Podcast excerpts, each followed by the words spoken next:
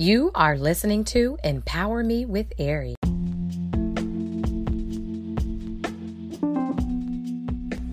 Hey, kings and queens, royal people, this is Queen Ari. I'm on here to remind you of this fact. Just because you've had a rough past, just because you've had disappointments, things did not go as planned, does not mean that you have to stop trusting God. Listen, God's plan for you is good. It's not for evil. His plan is to prosper you, to give you hope in a future, but you have to begin to keep trusting Him regardless of your previous experiences.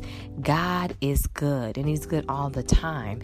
And we have to understand that, you know, if you believe in God as a believer and God as a believer in Christ, that doesn't mean that your life will be 100% perfect and that you won't go through certain things in life. But what's for sure is that God is with us regardless of what we go through. So you cannot cause yourself to have a bad view or bad perspective about who God is and refuse to trust him just because you had a rough past. We all have experienced things that we necessarily wish we wouldn't have gone through, but we have to learn that Life is worth, like I mentioned previously, life is worth living. Life is worth forgiving. Life is worth letting offenses go.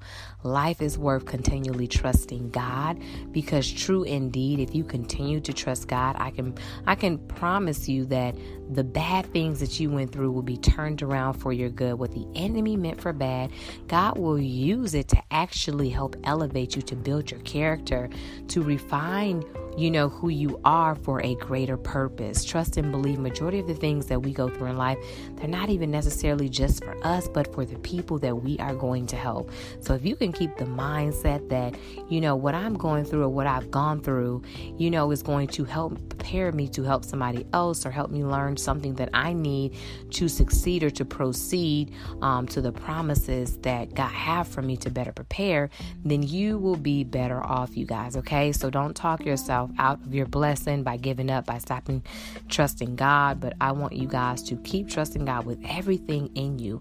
Understand that yesterday is gone, today is here, and we can begin to trust God with what we have during this day.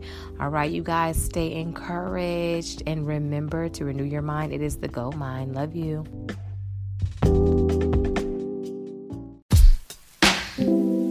Empower me with Ari.